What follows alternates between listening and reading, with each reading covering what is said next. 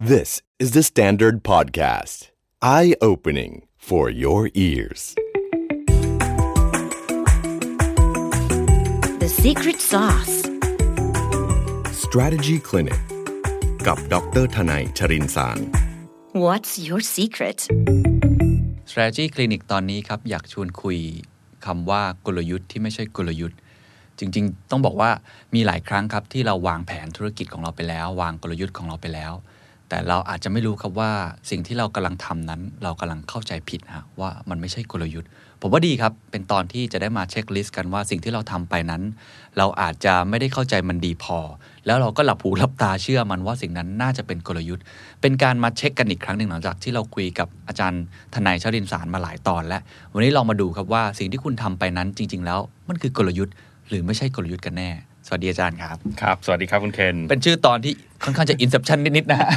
แต่ผมชอบมากเหมือนเกสโนวา เออมันมันขายขายๆหน่อยๆอะไรอย่างเงี้ยใช่ไหมคุณเคน ทำไมอาจารย์ นะค อยากชวนคุยเรื่องเนี้ บ ย ผมอยากชวนคุยเรื่องนี้ครับ เพราะว่าเรื่องกลยุทธ์เนี่ยมันเป็นเรื่องที่สำคัญขึ้นเรื่อย ครับ ๆนะครับ โดยเฉพาะตั้งแต่เกิดวิกฤตขึ้นมาเนี่ยนะครับ คนก็ทำกันเรื่องกลยุทธ์เต็มไปหมด แต่เรื่องกลยุทธ์มันก็ไม่ใช่เรื่องใหม่อะนะครับ อืม ทุกองค์กรก็จะพูดเสมอว่าเรามีกลยุทธ์แล้ว อืม นะครับแล้วก็เออเราก็ทำนู่นทำนี่กันมาเยอะบางคนก็มีแผนไม่ออกไปทำรีทรีตกัน มีที่ปรึกษาเข้ามาช่วย แต่ถ้าเราไปดูในเชิงของความสำเร็จ เราก็จะพบว่าองค์กรจำนวนมากเลยนะ แม้มีกลยุทธ์แล้ว แต่เขาก็ไม่ได้ประสบความสำเร็จตามเป้าหมายที่เขาตั้งไว้ อืม จริง อันเนี้ยผมว่าคุณเคนก็คงเห็นภาพ ใช่ใช่ นะครับคือเขาไปดูในเอกสารเนี่ยโอ้โหมากันเป็นประบึกมาเป็น คื ตั้ อง เล คื ย อหลายครั้งที่เวลาผมสัมภาษณ์ผู้บริหา อื ร ม หรือว่าเจอหลาย ๆ คนห ครับ รือ SME เองก็ตามทีเนี่ยครับ เวลาถามเขาว่ากลยุทธ์คืออะไรเขาก็จะตอบได้นะ อืม เขาจะตอบมาตื้อ เขาบอกว่าเขามี ใช่ แล้วหลายครั้งบางทีอาจจะเรียนกับอาจารย์มาเยอะนะฟังเราก็จะรู้ว่าสิ่งที่เขาพูดอะมันไม่ใช่กลยุทธ์ อืม หรือแม้กระทั่งผมคุยกับคนในทีมผมเองอะ ครับ เวลาเช่นจะออกโปรดักต์ใหม่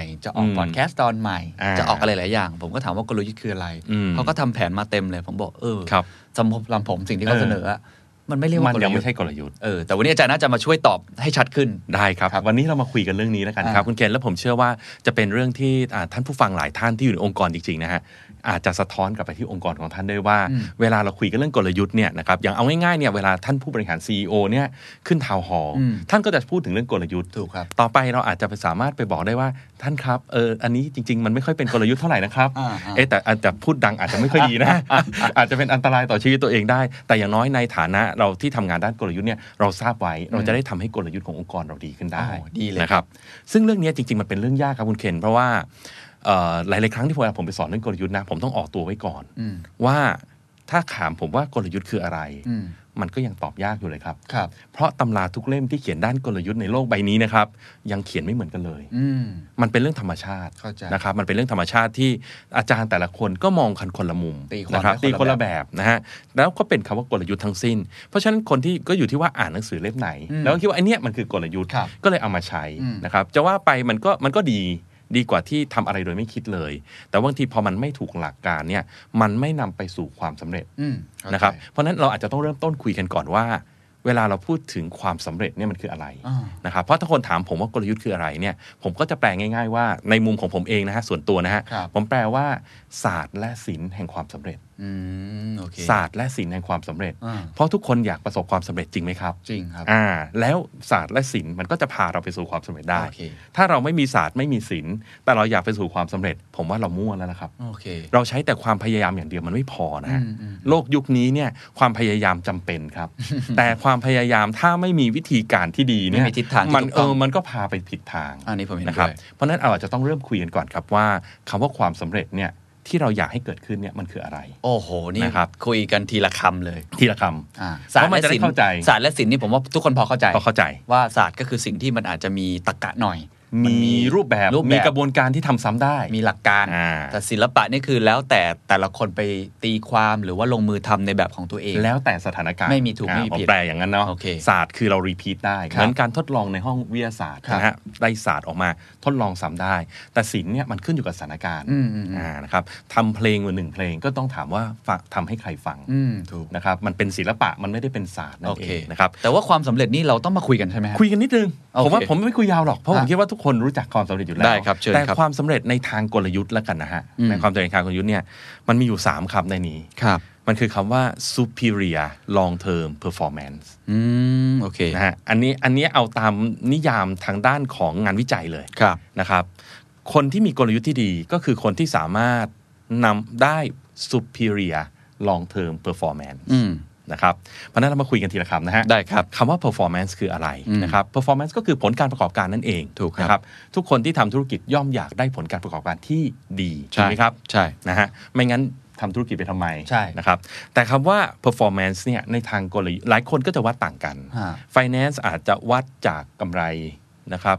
marketing อาจจะไปวัดจาก market share อืม ใช่ไหม operation อาจจะไปวัดจาก efficiency อ่าถูก แต่ละคนวัดไม่เหมือนกัน ใช่ นะ HR ก็อาจจะไปวัดเรื่อง employee engagement ใช่ นะครับแต่ว่าในทางกลยุทธ์เนี่ย performance เนี่ยเราวัดด้วยสิ่งที่เรียกว่า ROIC ครับ ROIC นะ คือ ครับ อะไรครับ Return on Invested Capital โอเค นะครับ ปกติเราจะเคยได้ยินคำว่า ROI บ่อย ROI บ่อยมาก Return on Investment ครับ นะครับอันนี้ใช้คำว่า Return on Invested Capital เป็นคำที่มันชัดขึ้นอีกนิดนึง โอเค ก็คือเรามองว่าบริษัทเนี่ยมีเงิน แล้วเราต้องเอาเงินเนี่ยไปลงทุนทำอะไรบางอย่าง ครับ นะครับ เช่น สมมติ The Standard อยากจะขยาย อืม The Standard ก็อาจจะต้องซื้ออาคารเพิ่ม นั่นแหละครับคือ Invested Capital ที่ The Standard ใส่เข้าไป โอเค นะครับแล้วดูว่ามันได้ Return Return ในที่นี้ก็คือกำไรนั่นเอง โอเค ว่ามันได้มากน้อยแค่ไหน โอเค นะครับท่านไหนที่เป็น Finance นะครับไปกดดูใน Google ได้มันจะมีสูตรมากมาย แต่ถ้าเกิดท่านไหนไม่อยากยุ่งมาก ROIC โดยทั่วไปมันจะใกล้ๆกับประมาณ ROA Return on Asset อ่า ใช่ครับ โอเคเข้าใจ ก็ดูว่าเรามีสินทรัพย์อะไรบ้างเนี่ยเรามีห้องอัดเรามีอาคาร เรามีระบบ IT แล้วมันสร้างกำไรให้เรามากน้อยแค่ไหน โอเค นะครับเพราะฉะนั้นตัวเนี้ยจะเป็นตัวที่เราใช้วัด ครับ ฟังแล้วก็คล้ายๆหลักเศรษฐศาสตร์เหมือนกัน ใช่ ว่าสิ่งที่เราลงทุนลงแรงไป อืม มันให้ผลตอบแทนที่คุ้มค่ากลับมาหรือเปล่า ใช่ครับ ในทางเศรษฐศาสตร์ก็จะมีคำว่า opportunity cost อืม ว่าต้นทุนการโอกาสเขาจะมองอีกแบบหนึ่งมองมองว่า ครับ ต้นทุนการโอกาสที่เสียไป อืม จากการที่เราไม่ทำสิ่งนั้นเนี่ยแต่มาทำสิ่งนี้แทนเนี่ย ครับ เช่นเงินที่แทนเลือกจะเอาไปซื้อหนังสือ แต่เรา อ่า เอาไปลงทุนในบิตคอยสมมติ อ่า อันไหนคุ้มกว่า กัน ตอนนี้ราคาลง แล้ว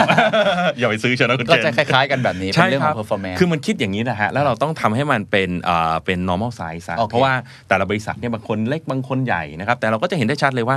คนที่อาจจะมีเงินน้อยกว่า อืม แต่ถ้าเกิดว่าใช้เงินเท่ากัน อ่าจริง แต่ทำผลกำไรได้ดีกว่า คนนั้นแหละคือคนที่ประสบความสำเร็จ โอเค นะ เข้า ครับ ใจ เพราะฉะนั้น performance เนี่ยเราวัดด้วย ROIC อืม นะครับคำถัดมาคือคำว่า long term ครับ ครับ long term เพราะว่าความสำเร็จเนี่ยเราต้องมองกันระยะยาวเนาะ ครับ ความสำเร็จระยะสั้นจริง ๆ มันทำไม่ยากหรอก อืม ผมเดาว่านะ คุณเคนเห็นอยู่ในโลกของสื่อเนี่ยเห็น ฮะ อินฟลูเอนเซอร์มากมายเนี่ย ครับ คุณเคนเห็นใครบ้างคะที่มาแบบมาเร็วไปเร็วมีไหม มีครับมีหลายคนครับ อืม มา เขา โดยเขาเรียกว่า one hit wonder อะ วันนิดวันเดอร์ มาแป๊บเดียวแล้วก็ไปเลยอ่าสมมติยกเคส อ่า หนึ่งที่ที่ผมว่าทุกท่านก็คงทราบดี แล้วผม ครั ว่า บ เขาอาจจะไม่ได้คิดว่าจะต้องสำเร็จสั้นหรือยาวนะ อืม อย่างเช่นเพลงแบบเจนนุ่นโบ อืม มีช่วงหนึ่งมากับนุ่นแล้วก็มากับเจน แล้วก็มากับ เอ โบ อเออ ก็ก็ดังมากในช่ว ครั ง บ ดังแบบดังที่สุดขึ้น ใช่ อันดับหนึ่งของ YouTube Trending อะไร ครับ แต่ว่ามาปุ๊บแล้วก็แล้วก็ไป หายไป ซึ่งซึ่งไม่ได้บอกว่าเขาดีหรือไม่ดีนะ อ่า แต่เรากำลังพูดถึงปรากฏการณ์ที่เกิด ถูก ขึ้น ต้องครับ มันมีปรากฏการณ์แบบเนี้ยเกิดขึ้นค่อนข้างเยอะหรือหรือในเชิงธุรกิจอันนี้ผมแชร์กับอาจารย์ ผม อืม ว่าง่ายมากลดราคาเยอะ อืม ๆมันก็จะได้รีเทิร์นกลับมาทันที ครับ แต่ว่าระยะยาวไม่รู้ อันนี้ผมเข้าใจถูก ถูกต้องครับ อ่า เพราะฉะนั้นในทางกลยุทธ์เวลาวัดความสำเร็จเราถึงวัดกันระยะยาวไง อืม เราไม่มองคนที่แบบ โอ้โหทำอะไรขึ้นจุดพลุกระแสตุ้ม เล่นขับเฮาส์ตุ้มวันเดียวแล้ววันพรุ่งนี้หายไปเลย Investment คุณใส่ไปเท่าไหร่ ปรากฏ Return คุณได้แค่วันเดียวนะครับเพราะฉะนั้นการทำธุรกิจเนี่ยมันคือการ Invest ลงไป ครับ เพื่อให้ได้ Return ในระยะยาวด้วย แล้วลอง ไม่ เท ใช่ อม return ของ แค่วัอานเดียว จารย์นี่มันประมาณยาวเท่าไหร่ฮะ คำว่า long term เนี่ยมันเป็นแค่คอนเซปต์ฮะ โอเค ว่าเราคิดกันแบบ long term โอเค ถ้าเราต้องเทรดออฟระหว่างช็อตเทอมกับลองเทอมเราก็จะค่อนข้างเชียร์คนที่ทำได้ลองเทอมมากกว่า โอเคเข้าใจ นะครับเช่น สมมติผมเปิดร้านอาหารแล้วผมรู้เลยเออผมเล่นกับแนวนี้แหละ แต่ผมขายได้ปีเดียว อืม ปีเดียวจบ อืม กับอีกคนนึงสามารถอยู่ได้ 5 ปี 10 ปี 20 ปี จนกว่าจะมี disruption ใหม่ เข้าใจ เราจะบอกว่าคนนั้นนั่นแหละ ประสบความสำเร็จในเชิงกลยุทธ์มากกว่า โอเคเก็ตครับ นะครับเพราะฉะนั้นอันเนี้ยจะมีเยอะมากบางทีผมผมคุยแรงๆอ่ะผมแอบบางทีผมบางทีผมก็แรงๆเหมือนกันกับผู้บริหารบางคนที่แบบโอ้อยากได้ช็อตเทอมเนี่ย อืม เราจะต้องเอาให้ได้ไตรมาสนี้ ปีนี้เราต้องได้ผลการประกอบการเท่านี้ว่าะจริงๆนะฮะถ้าเราถ้าเราเอ่อเรียกว่าเอ็กซ์ตรีมนิดเลยอะนะผมกล้าพูดด้วยซ้ำเลยว่าทำผลการประกอบการเท่าไหร่ก็ทำได้ อยากได้เท่าไหร่ก็บอกมาก็ทำได้ อืม นะครับเช่นนะครับสมมติบางบริษัทบอกมีเป้าในเชิงยอดขาย อืม ปีนี้ไม่ถึงเป้า อยากให้ได้ยอดขายตามเป้า จริง ๆ มันไม่ยากนะฮะ อืม ขายของขาดทุนฮะ อืมถูก ขายขาดทุนไปเลยครับ เดี๋ยวยอดขายมา อืม เห็นไหมฮะเพราะฉะนั้นเนี่ยเราสามารถทำช็อตเทอมได้ แต่เราทำลองเทอมไม่ได้นะ ถ้าของของคุณไม่ได้เป็นที่ต้องการในตลาด การลดราคาอย่างมหาศาล มันทำให้ได้แค่ระยะสั้น อืม แต่ระยะยาวก็ไม่มีใครซื้ออ อืม นะครับกำไรเองก็ยังทำได้นะคุณเคน ฮะ สมมติบางบริษัทเนี่ยมาบอกผมว่าโอ้ยเนี่ยจิ้นปีเนี่ยต้องทำกำไรได้เท่านี้ ตอนนี้เราไม่ถึง อ่า เอาไงดี ผมบอกทำได้ครับ อยากได้กำไรช็อตเทอมใช่ไหมครับ ขายสินทรัพย์ที่มีค่าสิครับ อ่าจริง มีสินทรัพย์ดีๆ ที่ไหนมีที่ดินมีอาคารมีธุรกิจดีๆ ขายเลยครับ แล้วบุกกำไรเข้าปีนี้ อืม แต่คำถามคือทำลองเทอมได้ไหม ครับ ก็ทำไม่ได้อยู่ดี ไอ้คำว่าช็อตเทอมกับลองเทอมนี่มันไปด้วยกันได้ไหม หรือมันต้องเทรดออฟ มันต้องเอาลองเทอมเป็นตัวตั้ง แล้วบริหารช็อตเทอมในเชิงของแท็กติกส์ อ๋ออั อันนี้ผมว่าเราทำไปอีกตอนหนึ่งกันได้เล โอย เค นะครับเพราะฉะนั้นมันจะเป็นเป็นอีกเรื่องหนึ่งแล้วที่เราต้อง ฮะ เรียกว่าต้องบาลานซ์นะ โอเค จริงๆมันเป็นถึงมันเรียกว่าเป็นเป็นศิลปะฮะ ใช่ ศิลปะ คือเรื่องเนี้ย คือ ผมว่า ต้องบาลานซ์ เดี๋ยวเราต้องมาคุยกันอีกตอน เพ อื ราะ ม ว่าเอ่อผมคิดว่าผมสัมพันธ์กับคนรุ่นใหม่เยอะ ครับ สัมพัน ครั ธ์ บ กับสตาร์ทอัพเย ครับ อะ ครับ สตาร์ทอัพเนี่ยเราจะคิดอย่างนี้เลยฮะ อืม คือระยะสั้นให้โตเร็วที่สุดเท่าที่จะเป็ ครั น บ ได้ เพื่อจะ exit หรือว่าอาจจะมี VC มาลงทุน ครับ ซึ่งก็ไม่ใช่หลักการที่ผิดนะ ไม่ผิดไม่ผิด ใช่ แล้วก็เห็นเอ่อเพื่อนหลายคนเหมือนกันก็อยากทำธุรกิจให้ประสบความสำเร็จ ครับ เร็ว ครับ ๆช็อตเทอมขึ้นมา ให้มัน อืม เด้งขึ้นมาได้ ครับ แต่พอมันสำเร็จระยะหนึ่งแล้วเนี่ย อืม รักษาสปีดตัวเองไม่ได้ ไม่ได้ รักษาไอ้ความมั่นมั่นคงหรือตรง stability ตรงนั้นไม่ค่อยได้ อืมอืม ก็ก็น่าคิดเหมือนกัน ซึ่งอันเนี้ยมันยังเป็นที่ถกเถียงอยู่นะถ้าถามผมนะ บางทีคนรุ่นใหม่ก็อาจจะคิดอีกแบบ ครับ แต่ว่าเราเราก็สามารถที่มาแลกเปลี่ยนกันได้ ครับ คือที่คุณเห็นพูดเนี่ยสำหรับผมนะ ถ้าเขาคิดแบบนั้นนะผมมองเขาว่าผมมองว่าเขาไม่ได้คิดทำธุรกิจละ อ๋อ เขามองเป็นโปรเจกต์เบส อ่าอ่าอ่าจริงจริงจริง เหมือนสร้างบ้านหนึ่งหลังแล้วขายแล้วก็เก็บเงินอะไรใส่กระเป๋า เออจริง แต่ไม่ใช่ ซึ่ง ธุรกิผิจดเออแต่มันไม่ใช่ธุรกิจ ไม่ใช่บริษัท real estate ละ โอเคเข้าใจ ที่จะสร้างบ้านอย่างต่อเนื่อง แล้ว โอเค มีลูกฐานลูกค้า เข้าใจ นะครับ เข้าใจ แล้วก็ถ้าคุณเคนถามว่าแล้วชัดเอ่อระยะสั้นระยะยาวมันต้องยังไงคำตอบที่มันง่ายๆ ก็คือบาลานซ์ อืม แต่ถ้าเกิดมันบาลานซ์ไม่ได้นะ ผมยังเชียร์ให้เอาลองเทอมก่อน โอเค สมมติเราดีระยะยาว แต่ระยะสั้นไม่ดีไตรมาสนี้ไม่ดีไม่เป็นไร เดี๋ยวไตรมาสหน้ามันก็ดีขึ้นได้ อืมอืม แต่ถ้าเกิดเราทำอะไรก็ตามที่คิดแต่ช็อตเทอมโดยไม่มีลองเทอม อืม เราได้วันนี้ครับแต่พอถัดไตรมาสถัดไปเราหมดมุกแล้วว่าจะไปไหนต่ออ อืม เพราะฉะนั้นเนี่ยครับคือความสวยงามของ strategy อืม เราต้องเล็งไปที่ long term โอเค นะครับ ขอบคุณครับ performance มาแล้ว long term มาแล้ว ยังมีอีกคำครับคำว่า superior อืม superior ก็คือต้องเหนือกว่า peer group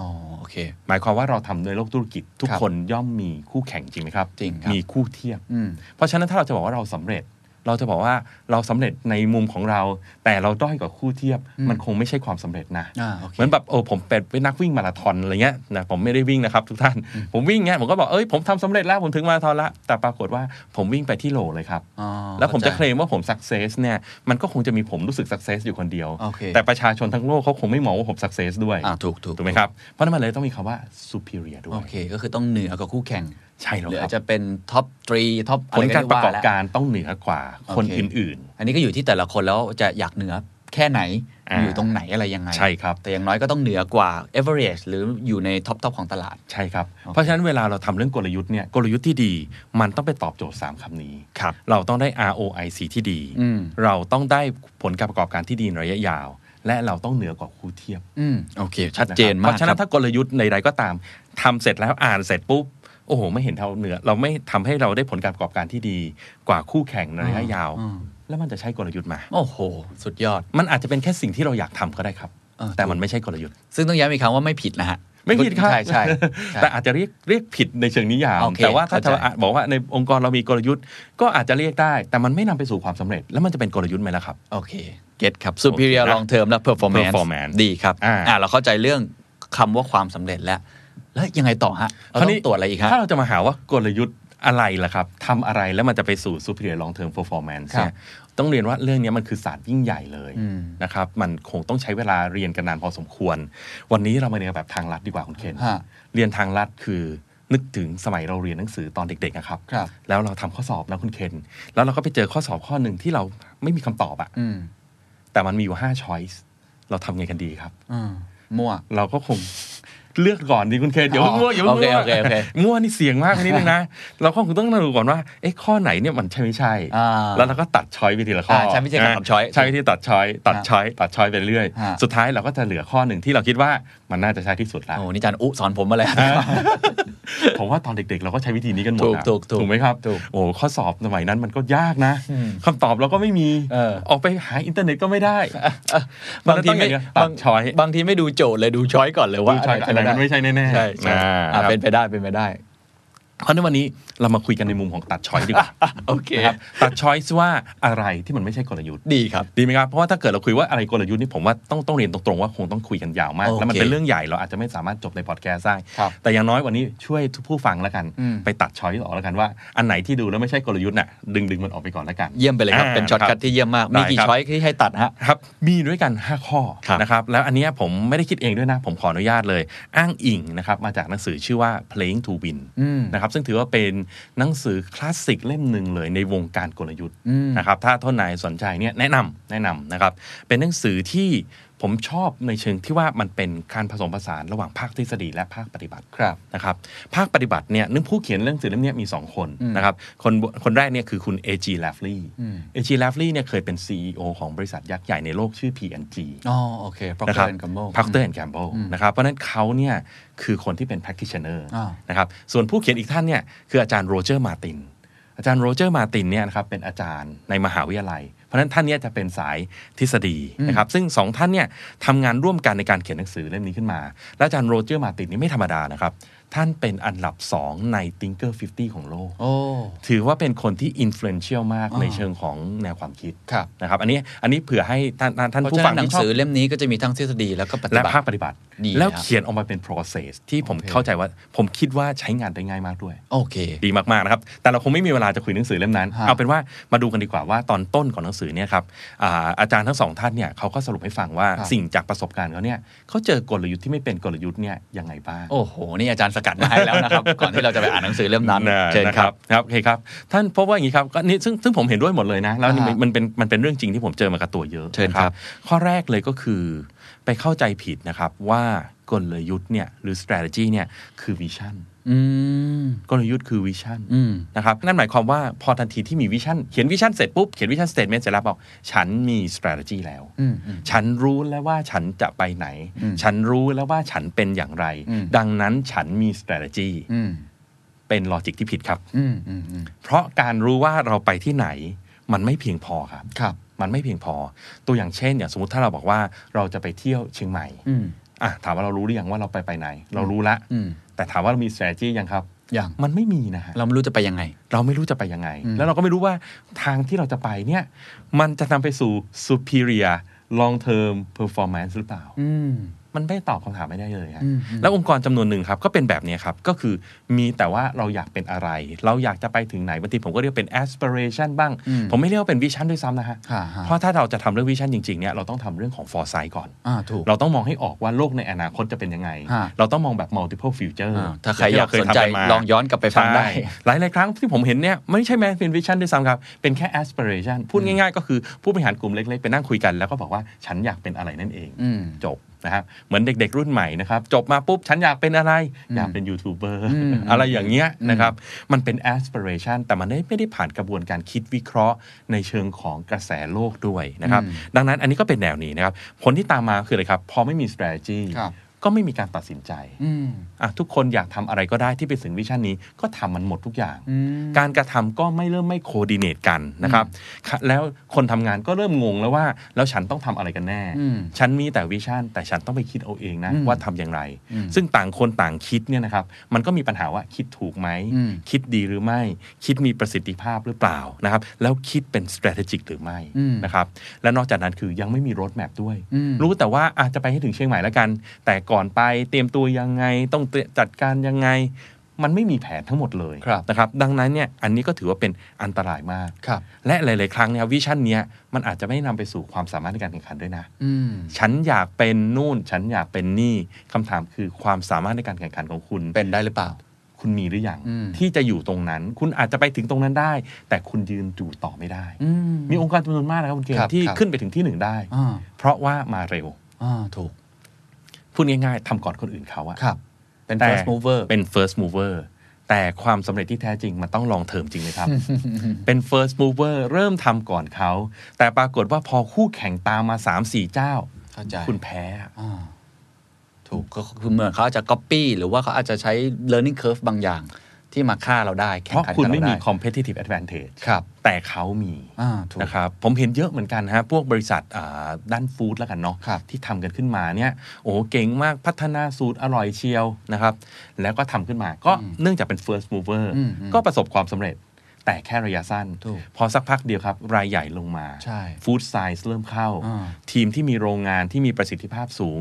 distribution network มากันครบปุ๊บ ครับ branding ตามมาอีก อืม เสร็จทันที อืมจริง นะครับ เราจะเพราะ เห็ ฉะ น นั้น บางร้านที่แบบคนต่อแถวเยอะ อืม ๆ อยู่ช่วงระยะเวลาหนึ่ง ใช่ ใช่ไหมฮะ ครับ อ่ะทีนี้ย้อนกลับมาถามนิดหนึ่งครับ อืม ว่า ในความหมายของอาจารย์และการเรามาห อื นึ่ง ม ศูนย์หนึ่งกันอีกสักรอบ เออ วิชั่นคืออะไร strategy คืออะไรสองสิ่งนี้ต่างกันยังไง ครับ strategy อย่าเพิ่งถามว่า strategy คืออะไร เพราะอันนั้นจะเป็นอีกตอนหนึงได้ โอ เล เค ย ได้ครับ วันนี้เราคุยแค่ว่า strategy ไม่ใช่อะไรก่อนดีก โอ ว่า เค เนาะ แต่วิชั่นเนี่ยมันชัดเจนครับ มันคือภาพในอนาคต อืม ที่เราอยากจะไปเป็น อืม นะครับ ซึ่งไม่ใช่ aspiration อืม ไม่ใช่ความอยากนะครับ ครับ วิชั่นคือการที่เรามองเห็นอนาคต อืม ที่ไม่เหมือนปัจจุบันก่อนว่า สิ่งแวดล้อมจะเปลี่ยนแปลงไปอย่างไร เพราะความสำเร็จทางธุรกิจนั้นเนี่ยมันขึ้นอยู่กับสิ่งแวดล้อมทั้งสิ้น ครับ เราไม่สามารถขายของที่ไม่มีใครอยากซื้อได้ ถูก เพราะฉะนั้นเราต้องมองอนาคตให้ออกก่อนว่า อนาคตมีอะไรบ้างที่จะเป็นไปได้ อืม และ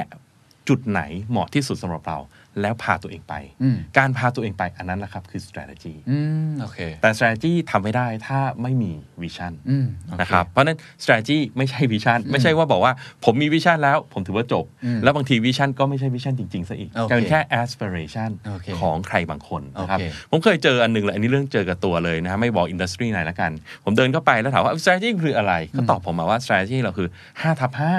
อืม 5 5ทับ คืออะไรครับ 5ผมก็นึกว่าป .5 ห้อง 5 อ่า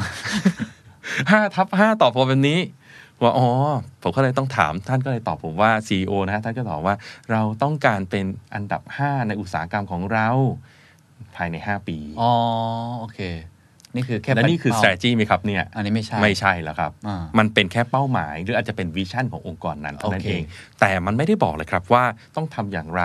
รถแมพปีที่ 1ทำอะไร ปีที่ 2 ปีที่ 3 ปีทีสี่4ทำอะไร แล้วเรามีความสามารถในการแข่งขันอะไรไหมที่ถ้าเราไปถึงตรงนั้นจริงๆแล้วเราจะยืนอยู่ในอันดับ5ได้ อืม เพราะอย่างที่ผมบอกนะฮะผลการประกอบการเนี่ยถ้าเราเล่นกันจริงๆอะเราสร้างได้ โอเค เราสร้างได้ ฉะนั้นลองกลับมาตรวจสอบดูนะครับ ว่าทุกครั้งที่เรามีประโยคคม ครับ คมว่าเราอยากจะไปที่นู่นอยากจะไปที่นี่เนี่ยลองถามตัวเองว่ามันคือวิชั่นหรือมันคือ หรือ strategy เป็น strategy อ่าทำนั้น อ่า อย่าลืมว่ามันไม่ใช่สิ่งเดียวกันครับแต่มันจำเป็นทั้งคู่ วิชั่นไม่ผิดนะครับ ครับ แต่ถ้ามีวิชั่นแล้วไม่มี strategy อันนี้ผิดครับ ครับ นะครับ นั่นคืออันที่หนึ่ง อัน ครับ ที่หนึ่งครับ ครับ อ่าอ่ะมาดูอันที่สองครับนะครับอันที่สองเนี่ยนะครับคือเข้าใจผิดว่า strategy เนี่ยเท่ากับแผนงาน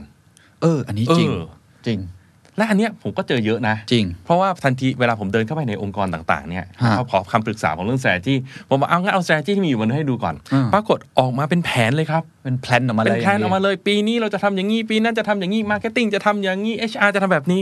มาเป็นแผนเลยครับอ้าวแล้วทำไมมันไม่ใช่ strategy เออมันดูใกล้กันมากอะนะ มันดูใกล้มากครับ ครับ และจริง ๆ ในหนึ่ง definition ของ strategy เนี่ยมันคือคำว่าแผน หนึ่ง definition ละกันนะ แต่ไม่ใช่ทุก เพราะเรา definition ชอบพูดว่าแผนกลยุทธ์คืออะไร ใช่ จริง ๆ มันเป็นสองคำนะ แผนกับ มัคือก ลยุทธ์ แผนกัโอบเค กลยุทธ์ ครับ เพราะว่าแผนเนี่ยคือสิ่งที่เรารู้จักกันมานานละ อืม จะทำอะไรเราก็ต้องมีแผนจริงไหมครับ พอยต์มันคือตรงนี้ครับ อันคนี้รับ ผมพออ่านหนังสือปุ๊บผมก็โอ้โห ปิงอาจารย์เขียนดีมากอาจารย์โรเจอร์มาร์ตินสมละเป็นอันดับสองของโลกนะครับ ท่านบอกว่าแผนเนี่ยมันต้องมี แต่คำถามคือแผนที่คุณเขียนมาเนี่ย มันนำไปสู่ superior long term performance หรือไม่ คุณมีแผนอะแต่แผนของคุณเนี่ยนำไปสู่ superior long term performance จริงหรือไม่ นะครับซึ่งอันเนี้ยผมก็ต้องเรียนว่าผมเจอเยอะมาก อืม ไม่ขอเอ่ยนามแล้วกันนะ อืม ในรัฐวิสาหกิจจำนวนมาก อืม เข้าไปดูมีแผนหมดครับ เพราะว่ากระทรวงการคลังเนี่ยเขาบังคับ ครับ เขามีหน่วยงานนะชื่อสคร อ่า นะที่ต้องดูแลเรื่องแผนของรัฐวิสาหกิจ ครับ ทุกรัฐวิสาหกิจจึงจำเป็นต้องมีแผน ถูก แล้วเขียนดีมากละเอียดมากเลย แต่ปัญหาเนี่ยครับตรงกับที่อาจารย์โรเจอร์พูดเลย คุณมีแผนแต่คุณไม่มี strategy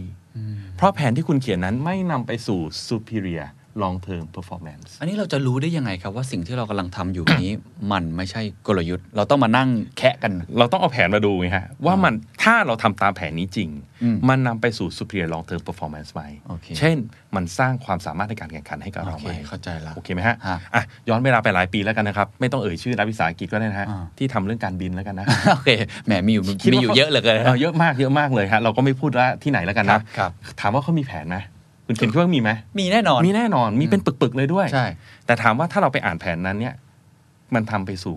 ความสำเร็จที่เหนือขึ้นกว่าเดิมไหมในระยะยาวไหม อืม ผมคิดว่าไม่นะ โอเค ผมคิดว่าไม่ ผมผม หลายๆอย่างมันเป็นแค่แผนการดำเนินงาน อ่า ตามปกติ ผมก็เลยจะตีความของอาจารย์ว่าคำว่าแผนของอาจารย์เนี่ย อืม จริง ๆ แล้วมันอาจจะเป็นแค่แอคชั่นแพลนหรือว่า อืม รูทีนสิ่ง ครับ ที่ต้องทำในปีนี้ต้องทำอะไรบ้าง อ่า ถูกไหมเป็นแค่แบบ เราต้อง daily จัดซื้ work เครื่องบินเราต้อง อ่าใช่ ซื้อ ใช่ น้ำมัน ใช่ เราต้องทำนู่นพัฒนานู่นนี่นั่นน่ะคือแผน แต่ไม่ได้บอกไม่มีแผนนะฮะ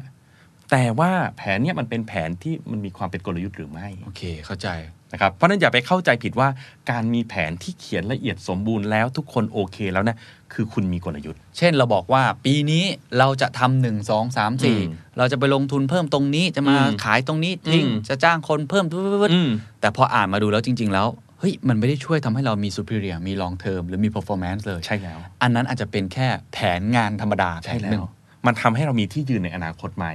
มันทำให้เราแข่งขันกับสายการบินอื่นได้ไหม อืม มันทำให้เราสามารถทำกำไรได้มากกว่าเดิมไหมนะครับ มันเหมือนเป็นสิ่งที่แค่เราว่าเรามีสิ่งที่รู้ว่าเราต้องทำอะไรแค่นั้นนะ ใช่ แต่มันไม่ใช่ว่าทำแล้วมันจะประสบความสำเร็จ ใช่ อ้าวเราจะเราจะรู้ได้ยังไงครับว่า สมมติผมเขียนผมคิดว่า อืม นี่คือกลยุทธ์ที่คมของผมมากเลย ครับ ปรากฏว่าอาจารย์มาอ่านอาจารย์บอก คุณเขียนไม่ได้เพิ่ม เลย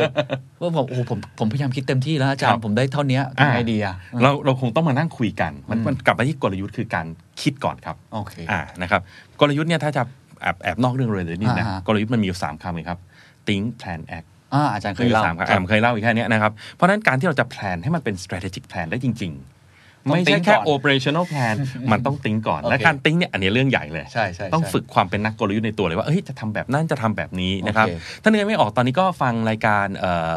เอ่อ strategic clinic ไปฟังๆก่อน นะครับในรายการนั้นเนี่ยจะเราจะเห็นว่ามันมีการคิดมากมาย ถูก ว่าเวลา ถูก เจอปัญหาแบบนี้เจอความท้าทายแบบเนี้ยเราจะคิดยังไงบ้างที่เราจะนำไปสู่ superior long ครับ term performance ได้จริง อาจารย์ผมถามเพิ่ม อืม นิดนึง อาจจะเป็นเรื่องของ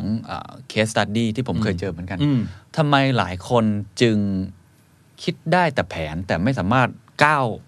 ข้ามไปสู่คำว่ากลยุทธ์ได้ เพราะเขาคิดน้อยไป เพราะว่าเขาอาจจะทำตามสิ่งที่เขาเคยคิดมา หรือ ครับ ว่าจริง ๆ แล้วเขาอาจจะ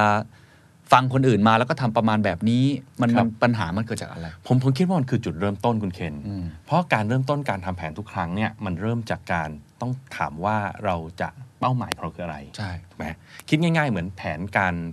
อ่าการท่องเที่ยวเราก็ อ่า ต้องถามว่าเราไปเที่ยวอะไร ครับ แล้วไปเที่ยวเพื่ออะไร อืม นะครับหลายๆครั้งเนี่ยบางองค์กรเนี่ยเขาไม่ได้ตั้งเป้า อืม ในรูปแบบที่จะนำไปสู่การคิดที่ไม่เหมือนเดิม อืม กฎข้อหนึ่งในด้านกลยุทธ์เลยครับ ท่านผู้ฟังที่เป็นกฎคู่โลกเลยก็คือกฎแห่งกรรม นะฮะผมจะพูดบ่อยมากเลยกฎแห่งกรรมเนี่ย ฮะ เพราะกฎแห่งกรรมบอกไว้ว่าทำเหตุเช่นใดก็ย่อมทำผลเช่นนั้น นะครับถ้าเราทำเหมือนเดิม เราก็ย่อมได้รับผลลัพธ์เหมือนเดิม ถูก ถ้าเราต้องการผลลัพธ์เป็น superior long term performance มันในตัวอยู่แล้วครับ เราต้องทำให้เหมือนเดิม อืม ถ้าเราทำเหมือนเดิมมันจะไปสู่ superior long term performance ได้อย่างไร อืมอืม นะครับ เพราะฉะนั้นมันต้องทำให้เหมือนเดิม เพราะทำให้เหมือนเดิมปุ๊บก็ต้องกลับมาเรื่องคำถามว่าบางทีเราไป define เป้าหมายเนี่ยใช่หรือไม่ อืม อ่านะครับอย่างเช่นล่าสุดเนี่ยผมเพิ่งเขียนในกลุ่มนะในกลุ่มผมเนี่ยนะครับว่าอ่า United Airlines ที่เพิ่ ครั ง บ ออกข่าวไปเร็วๆนี้เองฮะ อืม United Airlines เนี่ยเขาไป take over สตาร์ทอัพแห่งหนึ่ง อืม ที่ทำเรื่อง Air Taxi อืม เป็นโดรนนะฮะ เป็นโดรนแต่คนนั่งได้ อืม เป็นโดรนขนาดใหญ่ เขาไป take over แล้วก็สั่งซื้อเลย2 200 200 คัน อืม Air Taxi นะฮะ เพราะว่าเนี่ยครับมันคือจุดเริ่มต้นที่เขาต้องมาได้ว่า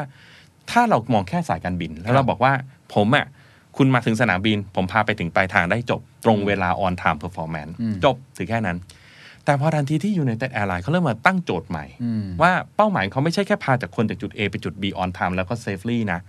แต่จะทำไงให้คนเดินทางจากบ้านของเขาเนี่ยไปสู่อีกที่หนึ่งที่เป็นปลายทางจริงๆ ที่ไม่ใช่สนามบินเนี่ยได้เร็วที่สุด อืมอืม นะพอเริ่มเปลี่ยนเป้าหมายปั๊บเนี่ย อืม มันก็จะเริ่มมีความคิดทางกลยุทธ์โผล่ขึ้นมา เข้าใจละ ถ้าผมทำแค่เดิมก็โอ้โหจากอ่ะกรุงเทพเชียงใหม่ระยะทางมันเท่านี้ ผมมีเครื่องบินแบบนี้มันก็ต้องบินได้ความเร็วเท่านี้แหละ อืม แต่ถ้าเกิดผมเริ่มเปลี่ยนโจทย์ว่าทำยังไงให้คนจากบ้านนะครับ ไปถึงเชียงใหม่ได้เร็วขึ้น อืม Air Taxi ก็เลยเป็นคำตอบ เพราะว่า United Airlines เนี่ยเขาใช้ระบบ Hub and Spoke อืม บินตามเมืองใหญ่ ๆ นั่นหมายความว่าคนจำนวนมากเนี่ยต้องฝ่ารถติด 3 ชั่วโมงกว่าจะมาถึงสนามบิน อืม เพราะฉะนั้นถ้ามี Air Taxi เขาสามารถพามาที่สนามบินได้เร็วขึ้น อืม นะครับเพราะฉะนั้นหลาย ๆ ครั้งเนี่ยการที่เราจะฝึกการคิดเชิงกลยุทธ์เนี่ย อืม ถ้าถามว่าจุดเริ่มต้นมันผิดตรงไหน ผมคิดว่าหลาย ๆ ครั้ง เราผิดที่การตั้งเป้าหมาย อืมโอเค ชัดเจน เช่นเราบอกว่าปีหน้าเราอยากจะโต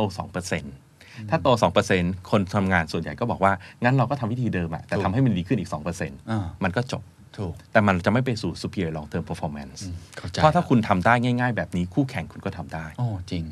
ไม่น่าเชื่อมาจากตัวเป้าหมายก่อนด้วย ใช่ครับ แล้วก็ต้องคิดเยอะๆก่อนด้วย ใช่ เพราะถ้าเกิดเราตั้งเป้าหมายว่าจะโตเนี่ยอย่างที่อาจารย์บอก 2%ซึ่ง ครับ ตลาดตลาดอาจจะโต 3% อะไรอย่างเงี้ยอ่าเพราะเราไม่ได้คิดแบบ superior long มัน term ฉะนั้นเรา performance แผนเราก็เลยออกมาก็จะเป็นวิครับ ธีการทำแบบเดิม ครับ ๆ ซึ่งไม่ได้นำไปสู่ e x p e r i e n long term ใช่ หรือ ครับ performance ใช่ครับ โอ้ ชัดเจนครับ และ ข้อ นั่น นี้ คือเห ชอบ ตุผลว่าทำไมตอนนี้ OKR ถึงเป็นเครื่องมือที่เหมาะมากกับยุคนี้ ถูกถูก เพราะ OKR เนี่ยสอนให้เราตั้งเป้าหมาย ไกลหน่อย ในรูปแบบที่เราไม่สามารถทำได้ด้วยวิธีเดิม อ่าโอเค เข้าใจ มันก็เลยบังคับให้คนต้อง ครับ คิด แต่สุดท้ายแล้วพอเรามีกลยุทธ์เราก็ต้องมีแผนอยู่ดี ใช่ครับ ถู ถู ก ก ไหม ต้องครับ ครับ think plan act โอเค นะครับ ได้ แต่อย่าเข้าใจผิดว่าการที่เรามีแผนหนาๆ ปึกๆ มีรายละเอียดพร้อมทุกคนโอเคหมดแล้ว นี่แหละคือเรามีกลยุทธ์ อ่ะงั้นทุ ไม่ ก ถู ค ก น ต้อง กลับไปอ่านแผนตัวเองลองไปทบทวนนะครับ ที่วางแผนไว้เมื่อปลายปีที่แล้วหรือต้นปี ว่ามันจะนำไปสู่ superior long term หรือ performance หรือไม่ ถ้ามันไม่ใช่ อาจจะต้องมานั่งทบทวนกันอีกรอบ ครับ อ่ะข้อที่สามครับอาจารย์ ข้อที่3เลยครับ ข้อที่3เนี่ยนะครับก็คือมองว่า strategy เนี่ยเป็นเรื่องการปรับตัวกับสภาพแวดล้อมในปัจจุบัน อืม นะครับ ก็คือโอ้ strategy ก็คือเราที่ผ่านมาเราก็ทำมาของเราอยู่แล้วละเรียบร้อยดีนะครับเพราะฉะนั้นตอนนี้สิ่งแวดล้อมเริ่มเปลี่ยนอ่ะโควิดเข้ามาปุ๊บเราจะปรับยังไงดีอ๋อคู่แข่งเข้ามาเราจะปรับตัวยังไงดีนะเอ๊ะฟังดูเหมือนก็ดูท่าจะเป็นกลยุทธ์เนาะ เออฟังดูก็โอเคนะฮะ ครับ แต่มันไม่เป็นกลยุทธ์ฮะ อ่า เพราะว่าข้อเสียของมันครับ คือมันคือการปรับตัวตามเหตุการณ์ระยะสั้น เข้าใจละมันเป็น responsive ใช่แล้ว อืม เหมือนแค่การปรับตัวเพื่อการอยู่รอด อืม นะครับอ๋อคู่แข่งเขาลดราคาแล้ว เราก็ปรับราคาตามเขา อืม คู่แข่งออกสินค้าใหม่ เราก็ออกตามเขา อืม คู่แข่งไปกระโดดไปเล่นขับเฮาส์เราก็กระโดดด้วย อืมอืมอืม ประมาณอย่างนั้นนะคุณเคน อืมอืม คำถามคือมันนำไปสู่ superior long term performance หรือไม่ อืม บางทีไม่ได้ตอบนะครับ ครับ แต่ปรับตัวไปตามสิ่งแวดล้อมเท่านั้นเอง ซึ่งการปรับตัวดีอ่ะต้องทำ ต้องทำ แต่ว่าต้องกลับมาคิดให้ลึกๆอีกสักครั้งหนึ่ง ครับ ว่าถ้าเราจะแค่ปรับตัวตรงนี้ แล้วมันเพียงพอกับไอ้ superior long term หรือ performance หรือไม่ หรือไม่ใช่ครับ และพอทำแบบนี้บ่อยๆนะฮะสิ่งที่เกิดขึ้นเนี่ยเราจะกลายเป็นคนคิดแบบช็อตเทอม อ่าจ อ ริ ง ง ค์กรที่ทำแบบนี้บ่อยๆ ก็คืออ่ะทำสแกนนิ่งอ่าตอนนี้อะไรเศรษฐกิจกำลังจะแย่ การเมืองออกกฎหมายอะไรแล้วเรารีบปรับตัว อืม แล้วบอกว่านั่นนะคือกลยุทธ์ของเรา โอ้โห จริง ๆ มันไม่ใช่กลยุทธ์นะฮะ ฮะ เพราะมันไม่มี intention ของเราเลย อ่าเข้าใจ มันเป็นแค่การปรับตัวตามสภาพแวดล้อม เพื่อให้อยู่รอดเท่านั้นเอง โอ้เข้าใจแล้ว ดังนั้นองค์กรที่เพียงแต่อยู่ให้อยู่รอดเนี่ยแล้วระยะยาวจะไประสบความสำเร็จได้ยังไง จะเป็นองค์กรที่มีวิสัยทัศน์เป็น ครับ องค์กรที่สร้างอะไรใหม่ ๆ ได้ยังไง ในเมื่อวันๆคุณก็เพียงคิดแค่ว่าอะไรเปลี่ยนแปลงและเราจะปรับตัวอย่างไร โอเคโอ้ผมว่านี่ชัดเจนมากนะครับ อ่า แล้วมันจะเป็นการผมเคยอ่านของอ่า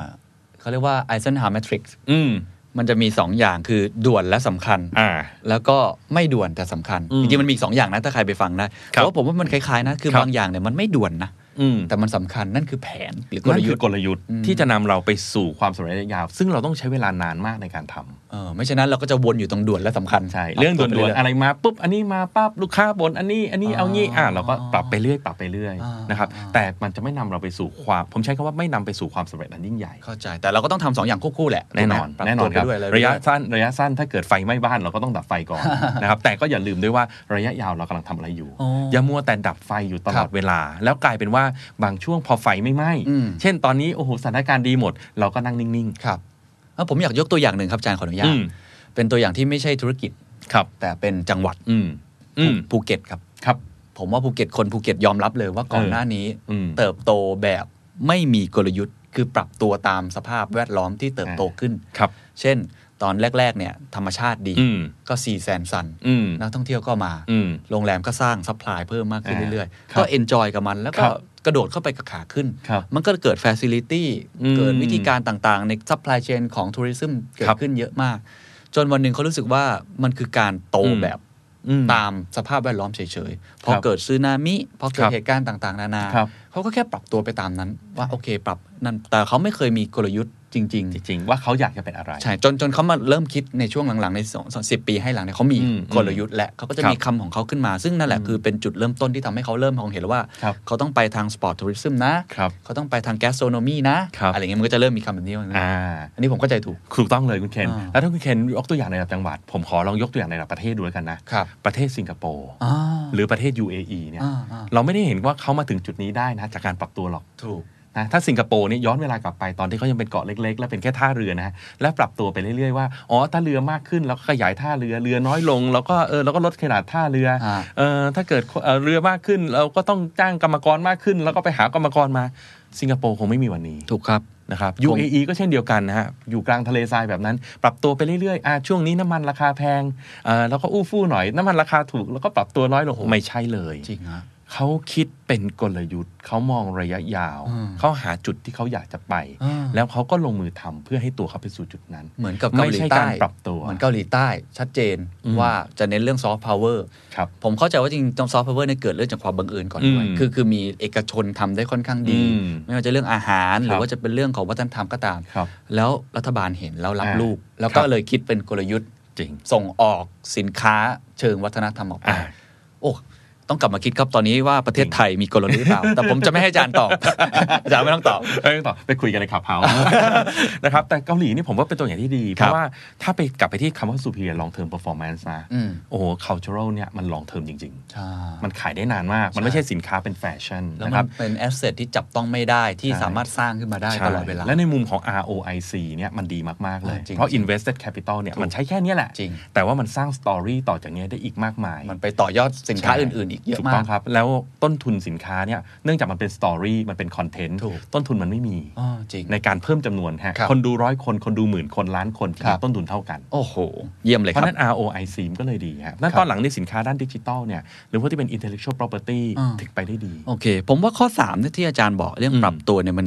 จะเป็นอันตรายในมุมมองผมนะ อืม เมื่อตลาดขาขึ้น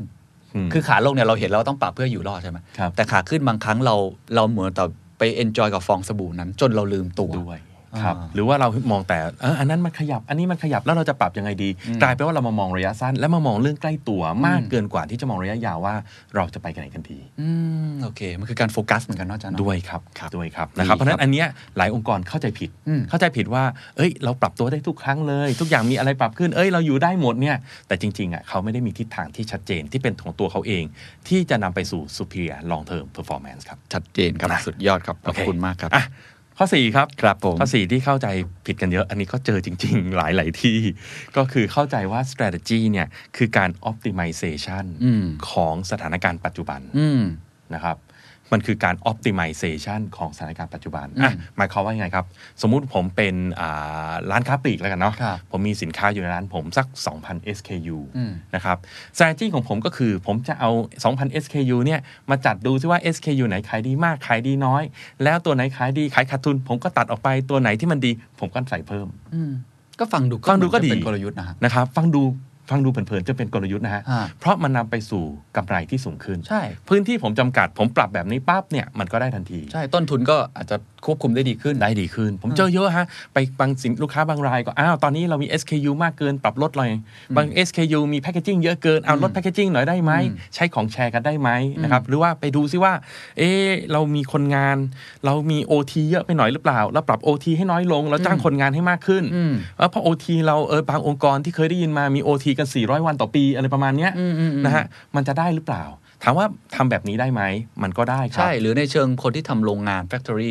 จะทำแบบนี้เยอะมาก อ่าทำรีด Optimization รีดเค้นศักยภาพของเครื่องจักร ครับ อันนี้มี capacity ที่ยังเหลืออยู่อ่ะเอา อืม ไปทำตรงนู่นตรงนี้ ใช่ อันนี้สามารถไปขายทอดสู่ตลาด คือมันจะมีวิธีการแบบนี้ ใช่ เยอะ เอาหุ่นยงหุ่นยนต์เข้ามาช่วยหน่อย ตรงนี้ค่าแรงเริ่มแพงแล้วใช้หุ่นยนต์แทนหน่อยได้ ก็ ไหม ฟังดูก็เป็นกลยุทธ์ ฟังดู เหมือนกัน เป็นกลยุทธ์ครับ ฮะ แต่มันไม่นำไปสู่ซูเปียร์ลองเทอมเพอร์ฟอร์มอีกแล้วคุณเคน อืม เพราะว่าถามว่าสิ่งเนี้ยคู่แข่งทำได้ไหม optimization เขา optimize โรงงานเขาได้ไหม อืม เขาก็ optimize ได้ อืม เรา optimize โรงงานเราได้ไหม ก็ได้ อืม แล้วคำถามว่าลูกค้าได้อะไรเพิ่มขึ้นไหม ก็ไม่ได้อะไรเพิ่ม มันก็แค่ทำให้ต้นทุนเราดูดีขึ้น อืม นะครับ ตรงเนี้ยมันเป็นเรื่องที่อ่าอาจารย์ไมเคิลอีพอร์เตอร์ ฮะ กูรูด้าน strategy อันดับหนึ่งของโลกเนี่ย ท่านก็พูดเสมอว่า strategy ไม่เท่ากับ operational effectiveness อืมโอ้โหคมมากคมมาก operational effectiveness คือการทำเรื่องเดิมๆ แต่ทำให้มันดีขึ้น อันนี้ไม่ใช่ ก็เช่นเดียวกัน strategy มันไม่ใช่ strategy โอ้โห แต่ไม่ได้บอกไม่ให้ทำนะฮะ ถูกครับ ก็ทำฮะ ก็ทำไปเถอะครับ ถ้าทำได้ก็ทำไปครับ ถูกครับ แต่มันไม่ใช่ strategy โอ้โห เพราะว่าสมมติผมเป็นร้านค้าปลีก ผมก็ยังมี 2,000 SKU แต่ผมอาจจะตัดไปจัดมาทำให้สต็อกผมดีขึ้น ยอดขายผมดีขึ้นต้นทุนผมลดลง แต่ผมไม่ได้ทำอะไรเลยกับการที่ e-commerce วิ่งเข้ามา เข้าใจแล้ว ผม optimize ของผมไปเรื่อยแหละ แต่ มัน โล อาจ ก จะ มันเป เพิ่ ลี่ย ม นไปเรียบร้อย มันอาจจะ แล้ว เพิ่มความสามารถในการแข่งขัน ก็ได้ แต่ว่ามันไม่ใช่ทั้งหมด ถูกต้อง แต่มันจะต้องถ้าถ้าไปสู่ความสามารถการแข่งขันก็ต้องถามว่า แล้วในอนาคตเราจะแข่งขันกันด้วยอะไร ถ้าเกิดว่าเขาทำได้เหมือนเรา ถูกต้อง วันนี้เราอาจจะบอกว่าเราแข่งด้วยต้นทุน แต่ในอนาคตโลกในอนาคต ลูกค้าของเราอาจจะไม่ได้บอกว่าเราต้นทุนต่ำแต่เขาต้องการของดีก็ได้ อ๋อ นะครับ เพราะฉะนั้นมันเป็นการแค่มองแค่มุมเดียวเท่านั้นเอง ถูกครับ ทำสิ่งที่เราทำอยู่เดิมให้มันดีขึ้น อืม และเราก็ดันเข้าใจผิดว่าเรามี strategy เรียบร้อยแล้ว ก็ ที่จะพาเราไปได้อีกระยะยาวในอนาคต และแข่งขัน เออ ได้ และเหนือกว่าคู่แข่ง เนี่ยเพราะผมสมมติว่าผมบอกจานเนี่ยผมกำลัง อืม ทำ lean strategy อืม เนี่ยทำให้องค์กรผม lean ขึ้น เอาหุ่นยนต์เข้ามา เอ่า อาจารย์คิด ต่อ ว่า ไปเราจัดรายการนี่เราจะใช้ AI จัดรายการแทนเรา อ่าเราไม่ต้องมาเองละ หรือเราใช้กล้องที่นู่นนี่คือปรับทุกอย่างให้มันสามารถควบคุมคอสได้ดีขึ้น ครับ และมีมาจินที่สูงขึ้น ครับ แต่ยังเป็นงานเดิม อ๋อ ๆ ห้องอัด Point แบบเดิม พอยคือ เนี่ย คำว่า operational ใช่ทำ effectiveness เรื่องเดิมๆ ทำเรื่อง พูดง่ายๆทำ เดิ เรื่อง ม เดิมๆเพราะสุดท้ายครับมันก็กลับไปที่กฎแห่งกรรมที่ผมเรียนนะครับทำแบบเดิมๆก็ได้ผลแบบเดิม อืม ๆแค่ทำแบบเดิมๆแล้วดีขึ้นเท่านั้นเอง โอเค ก็ได้ผลแบบเดิมๆแล้วดีขึ้น โอเค แต่ว่าโลกวันนี้มันคือโลกของการเปลี่ยนแปลง อ่าถูก กลยุทธ์เนี่ยครับมันคือเรื่องของการหาโอกาสด้วยนะ อืม ทุกครั้งที่โลกมีการเปลี่ยนแปลงเนี่ยเราก็ต้องดูแลตัวเราว่า แล้วเราจะขยับไปทางไหนดี และฉกฉวยโอกาสใหม่ ๆ อย่างไร โอ้โห ซึ่งเรื่อง optimization มันไม่มี โอ้ผมว่าเรื่องนี้เรื่องนี้เขาเรียกว่าเป็นสิ่งที่ใกล้กันมากนะ อืม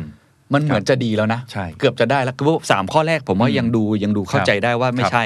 แต่พอคำว่า optimization เนี่ยมันฟังแล้วมันดูแบบเราคิดเพิ่มแล้วนะ อืม เราอุตส่าห์ทำให้คอสมันครบและเราสามกระบวนการมันดีขึ้น ใช่เรากลับไปดูเรื่องเดิมของเรา แล้วเราทำได้ดีขึ้น เราก็น่าจะภูมิใจ ใช่ แต่มันก็ภูมิใจนะครับ เราก็ดีฮะเพราะเราทำได้อาจจะความเร็วดีขึ้นต้นทุนดีขึ้น กำไรจะ แต่ ดีขึ้นด้วย แต่มันไม่ใช่ strategy อื้อหือ นะครับแต่อันนี้ต้องขอให้แยกนิดนึงนะฮะ ฮะ ระหว่างการเอาเทคโนโลยีมา optimize ของเดิม อืม นะเช่นเอามาทำ automation ครับ วันนี้เราคุยเรื่อง RPA เยอะ อ่า อ่านะ Ro- robotic process automation ครับ นะถามว่ามัน optimize ได้ไหมมัน optimize ได้ อืม แต่ถ้าเรายัง optimize บน process เดิม โอ้โห ๆ มันก็ไม่ใช่ strategy เข้าใจละ แต่มันทำให้ผลการประกอบเราดีขึ้น เข้าใจ ซึ่งมันก็ดีกับธุรกิจ ซึ่งมันก็ควรทำ อ่าก็ควรทำ อ่า ดีกว่าไม่ทำแต่ถ้าเกิดสมมุติว่าเราเอา AI อืม เข้ามาพลิกธุรกิจแล้วสร้างโมเดลใหม่ เข้าใจ หรือเอาอินเทอร์เน็ตเข้ามาแล้วเปลี่ยนโมเดลธุรกิจจากการค้าปลีก อืม แบบออฟไลน์ไปสู่ออนไลน์ อืม อันนี้อีกเรื่องนะครับ อันนี้คือเรื่อง เข้าใจ strategy เพราะมันไม่ใช่เรื่อง optimization โอ้โห คมมาก แสดงว่า optimization คือทำของเดิมให้ดีขึ้น ใช่ แต่ strategy คือทำเรื่องใหม่ ทำเรื่องที่ไม่เหมือนเดิม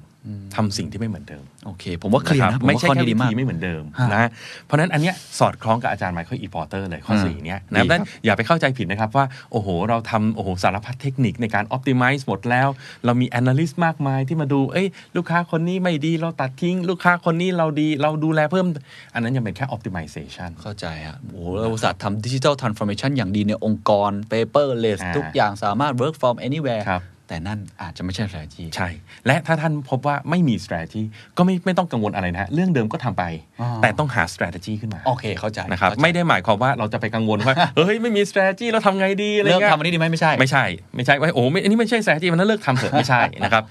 ทำไปเถอะครับ อ่า optimization เป็นเรื่องที่ดี ใช่ แต่อย่าลืมไปสร้างเรื่องของ strategy ขึ้นมาด้วย ถ้าท่านพบว่าท่านยังไม่มีนะครับ โอเค แล้วแล้วผมอันนี้เสริมนิดนึงผมคิดว่าคนที่เก่ง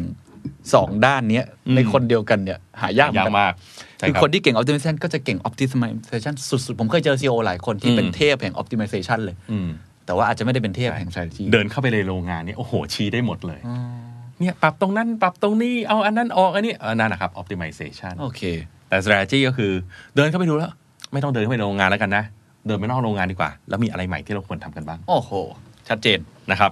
สุดยอดครับอาจารย์ เราต้องมีทั้ง strategy และของเดิมเราก็ต้อง optimize ด้วย เพื่อให้เรามีความสามารถในการแข่งขัน เห็นด้วย ครับ สุดๆครับ ครับอ่ะเรื่องสุดท้ายครับ ฮะ ไปเข้าใจผิดฮะว่า strategy คือ best practice อืม คือคำว่า best practice เนี่ยมันมา หลายสิบปีละ ครับ ในยุคหนึ่งนะครับ ยุคนั้นคือเออยุคที่บริษัทที่ปรึกษาเนี่ยเข้ามามีบทบาทเยอะมาก อืม นะครับเพราะองค์กรพอไม่รู้ว่าเอ๊ะทุกคนน่ะอยากประสบความสำเร็จ อืม คำถามคือแล้วจะประสบความสำเร็จเนี่ยเนื่องจากตัวเองยังไม่ประสบความสำเร็จ อืม ก็เลยไม่รู้จะหายังไงดี ก็เลยไปหาที่ปรึกษา อืม ที่ปรึกษาเนี่ยทำมาแล้วหลายบริษัท ก็เลยจะพบว่าบางบริษัทเนี่ยเขาทำได้ดีมากๆ ก็หาสูตรออกมาว่าเขาทำอย่างนี้ไง อืม นะครับ จากนั้นองค์กรพอเริ่มรู้ปุ๊บ ก็ copy อันนั้นเนี่ยมาใช้บ้าง อ่าอ่า best นะครับ practice อ่า best practice ครับ จริงๆ รายการเราก็ทำเยอะนะ คือเราพยายามถอดรหัสให้ทุกท่าน ใช่ใช่แต่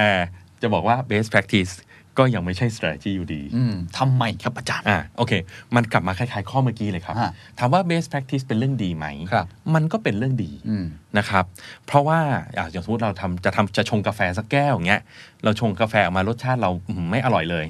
เราก็ไปถามว่า best practice ของการชงกาแฟมันคืออะไร อืม อ๋อ ต้องกาแฟแบบนี้คั่วแบบนี้ เครื่องแบบนี้นะ เราได้มา อ่ะ มันก็ดี อืม ใช่ไหมครับ ฟังดูแล้วมันก็ดีนะ แต่มันไม่ทำให้เราเกิดความแตกต่างไงคุณเคน อืมอืมอืมอืมอืม ตอนแรกจากผมที่ทำชงกาแฟไม่อร่อย กลายเป็นผมชงกาแฟได้อร่อยเท่ากับคน นั้นแหละ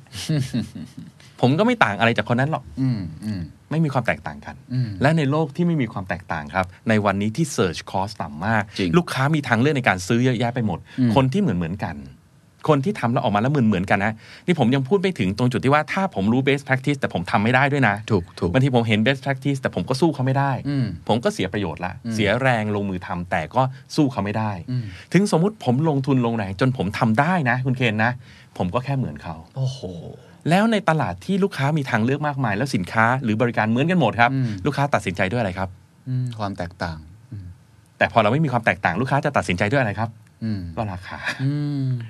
สุดท้ายมันก็นำไปสู่สงครามราคาไงครับ อืม เพราะฉะนั้นเราจะเห็นเลยปรากฏการณ์นี้เกิดขึ้นในหลายอุตสาหกรรมมากนะครับ ที่เราเรียกว่าเอ่อ commoditization อืม มันเป็นภาษาที่เราเรียกกันในวงการกลยุทธ์นะ ครับ commoditization คือเราไปดูว่าคนอื่นเขาทำยังไง อืม อ่ะสมมติผมอยากทำ podcast อ่ะผมก็ถามว่า best practice คือในประเทศไทยคือใคร อืม the standard อืม อ่ะ the standard ทำอะไร อืม ผมก็ทำเหมือน the standard อื มันก็จะกลับมาถึงเคสที่ว่าเมื่อกี้ครับหนึ่งผมอาจจะไม่มีความสามารถพอที่ทำได้เหมือน the standard อืม ผมก็เสียแรงฟรี อืม ก็แพ้อยู่ดีสองสมมติผมทำได้เหมือน the standard สุดท้ายก็เหมือนกันอยู่ดี ครับ ผู้บริโภคก็ไปดูเอาตรงที่ราคานั่นเอง อืม นะครับซึ่งมันก็ไม่ได้ช่วยให้เกิดกลยุทธ์ขึ้นมาเลย ครับ เพราะการที่ต้องไปฟันราคากันในตลาด มันไม่ใช่กลยุทธ์อยู่แล้วครับ ครับ โอเค ผมว่ามันคือคำว่าไม่มีสูตรสำเร็จ อืม ของใคร แต่ละ อืม คนต้องไปสร้างสูตรสำเร็จ ของ ของตั ตัวว เอ เอง ง ใช่ครับ และความแตกต่างเป็นเรื่องสำคัญ อัน ค นี้ รับ มันหลักการชัดเจนอยู่แล้วครับ differentiate or die อ่า นะถ้าพูดกันแบบแรง ครับ ๆ เพราะฉะนั้น best practice เนี่ยทำไปทำมาครับมาทำให้ไม่ differentiate แต่เราเราก็ควรรู้ไว้ใช่ไหมฮะ เราก็ควรรู้แต่เราต้องเอามาปรับใช้ โอ ตาม ค เหมาะสม คือไม่เบ จำ สแล้วก็มาเรียนรู้ต่อ บางเรื่อง อ่า ถูกต้องครับ หรือเราต้องมันผมว่ามีหลายวิธีนะหนึ่งคือเราเอา best practice มา แล้วต่อยอดให้เหนือกว่าเขา อืมโอค ถ้าเรามองออกอันนั้นก็โอเคเหมือนกันนะครับ อืม สองเราเลือก best practice แค่บางเรื่อง อืมอืม บางเรื่องที่เราคิดว่าเอออันเนี้ยเหมาะสม แต่เราก็ต้องทำบางเรื่องที่เป็นเอกลักษณ์ของเราด้วย ที่ไม่มีใครเหมือน ไม่ใช่เหมือนเหมือนหมดเลย จะเปิดร้านกาแฟทีก็ copy สตาร์บัคมาเลยอะไรอย่างเงี้ย โอเค เข้าใจละ แต่ว่าเราก็ต้องเรียนรู้ไว้ สสุดท้ายนั่นนะครับ ไม่ใช่ strategy โอเค เพราะมันไม่นำไปสู่ superior long term performance ครับ งั้นผม การที่คุณ copy Starbucks วันนี้ไม่มีทางทำให้คุณได้ ใช่ ผลการประกอบการเหนือกว่า Starbucks ได้ในระยะยาว โอเค ถูก ทีนี้ถ้าเกิดผมชวนคุยเล่น ๆ ลองลองคิดเอ่อผมใช้วิธีการนี้บ่อยนะ อืม ลองจะลองถามอาจารย์ดู อืม best practice ที่คนละอุตสาหกรรมล่ะครับ อันนี้ได้ก็เพราะเราจะดึงมาไม่หมดทุกอย่าง อืม เราจะดึงมาแค่บางส่วน เพราะอันนี้ผมใช้บ่ อุ อยตสาห มาก รรม ก มันต่างกัน